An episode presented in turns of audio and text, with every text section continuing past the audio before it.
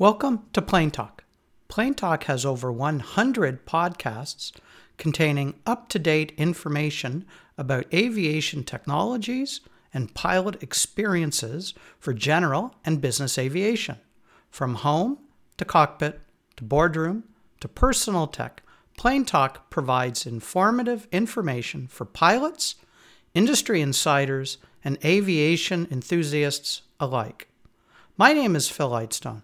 I'm a general aviation pilot with over 2,100 hours in my logbook, flying almost every week with over 30 years' experience in the technology and aviation industries. We're here at Sun and Fun 2023 in the uh, flighthelmet.com booth with uh, founder GM Bell. Welcome to uh, Plane Talk, uh, GM. Well, thank you very much. It's a pleasure to be here. What's uh, GM short for?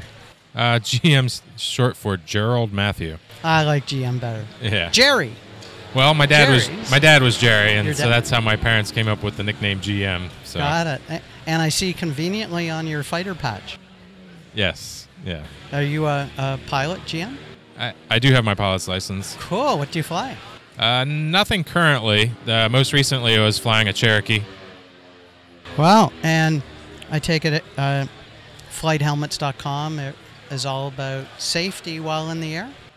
Yes, uh, we try to provide helmets for pilots of all different types that are safe, comfortable, uh, have excellent uh, audio capabilities, and can even set them up for specialty applications for different types of masks, be it agricultural respirator masks or oxygen masks. Um, but we're basically a expert for flight helmet configurations of all types. What's the average customer look like? Uh, it's hard to describe because we service so many different uh, aspects of aviation, but the uh, warbirds, uh, the bush pilots, acrobatic pilots, uh, agricultural pilots, um, law enforcement, and air medevac would be the uh, some of the broad spectrum different customer bases that we serve. For a moment, I thought you were going to say five foot four, graying hair, goatee, suave and debonair.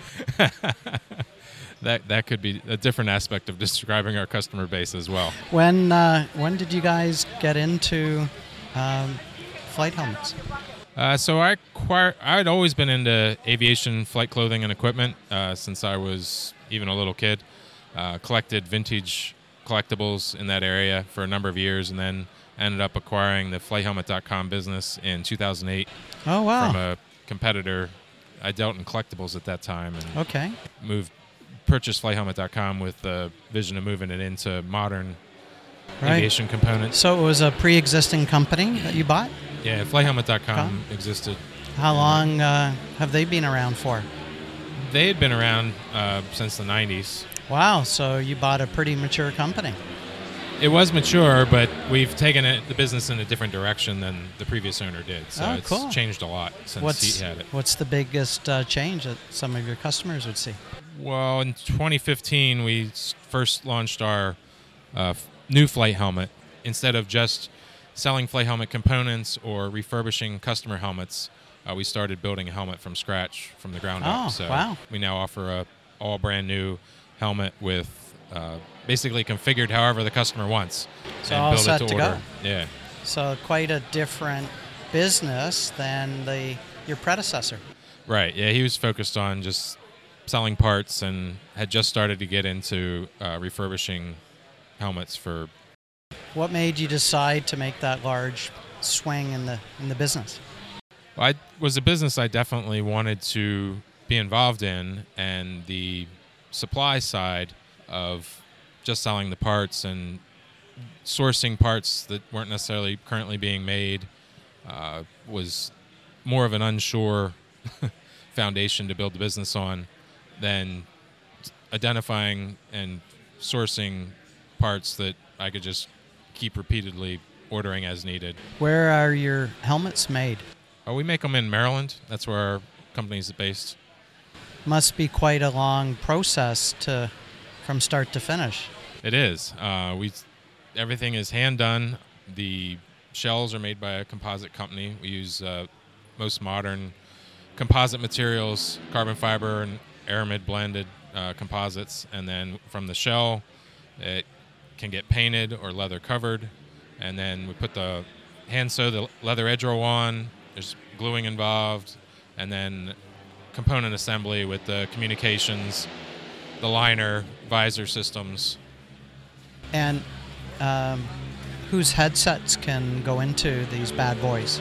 Uh, well, we offer a broad range of communication options, anything from basic passive earphone uh, all the way up to premium ANR. It, we're certified installer for Lightspeed, Zulu HMOD system. We were actually their first certified installer for helmets when it first came out. And they have that cool new um, Zulu headset with built-in CO detection. They do, yes. That just was released last year for in the headset form and not currently available with those features in the helmet kit, but something we're looking forward to hopefully having in the future. I'm sure it'll come. It's after all, it's just a little sensor, some Bluetooth. Power is already coming to it off, you know, off uh, the panel or a power pack. GM, what's the biggest challenge in in your business? Well, certainly since COVID, uh, the supply chain has been a mess, and personnel uh, staffing has also been a challenge. So it's a very common story, as I'm sure most business owners would say. Uh, those would be the two biggest challenges we've had over the last couple years. It looks like uh, customer service is really top of the list in Uh. your organization. Here at the booth at Sun and Fun, uh, one of your customers came in. They lost the wing nut to hold on their visor. One of the staff pulled out a, a bag of wing nuts, and here you go. Is, is that the right term, wing nuts? Yeah, that it's we call them visor knobs, but I know exactly what you mean. And yes, that customer service is one of our primary goals for our business, and we like to work with a customer as a long-term relationship. With us, it's not just buying a helmet and you walk away and that's the end. We stick with that customer for the life of the helmet. Um, if they need anything, uh, after it's been used for had lots of years of service, often need refurbishment, and we offer those services as well. How long does a helmet last for? It depends, is the answer. If so you go through the ejection seat, uh, through the canopy, not so much, or right, not so long. I mean, yeah, we've had helmets of have very various histories come into our shop for service. wow. Um, we've had some that have taken drinks in the lake or the ocean. oh, Um, we've had some that have been buried in agricultural chemicals after a crash. Others that have been left on the ground and somebody ran over them with a truck. oh, So, oh, oh. and some that are just you know no The electronics must take No, a no. beating. a lot of the helmet can take a beating depending on the situation, but uh, most of the situations it's just normal wear and tear. Um, cer- certain ne- things need to be refreshed, and we do that as a regular course of business. So, what's on uh, the horizon, and excuse the pun, at uh, flighthelmets.com?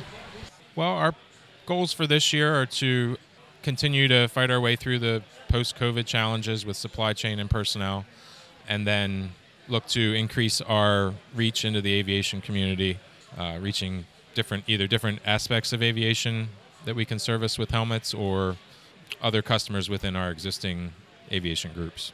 Well, GM, thank you so much for being part of the Plane Talk cockpit. Uh, thank you very much for talking with me. Our pleasure. Thanks for listening to this episode of Plane Talk. If you have any ideas for a future Plane Talk episode, please go to the Contact Us page at planetalk.ca and send in your idea.